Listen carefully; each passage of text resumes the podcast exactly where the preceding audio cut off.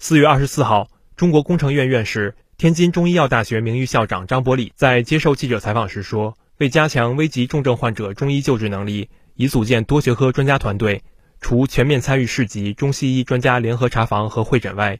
每晚固定时间举行市区定点医院危重病例会诊和讨论，并明确工作要求和联系制度，每日统计危重病例中医药救治情况，对病例较重或伴复杂基础疾病的病例进行逐个会诊。”确保中医全程参与新冠救治，做到中西医结合，为危重症患者提供了优化诊疗方案的建议，进一步提高了中医救治水平。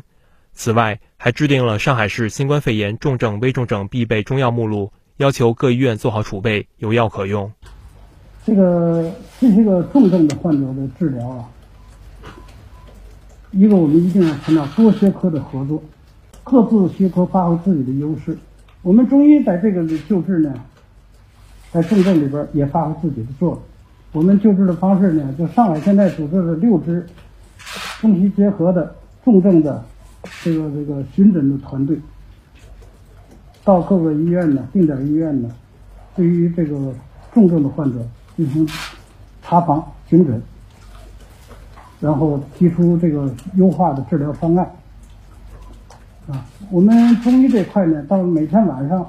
我们七点。还要对市级的和区级医院里的重症患者进行网上会诊和病案讨论。同时，我们还制定了这个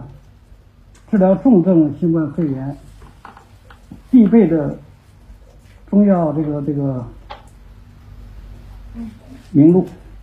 就你这个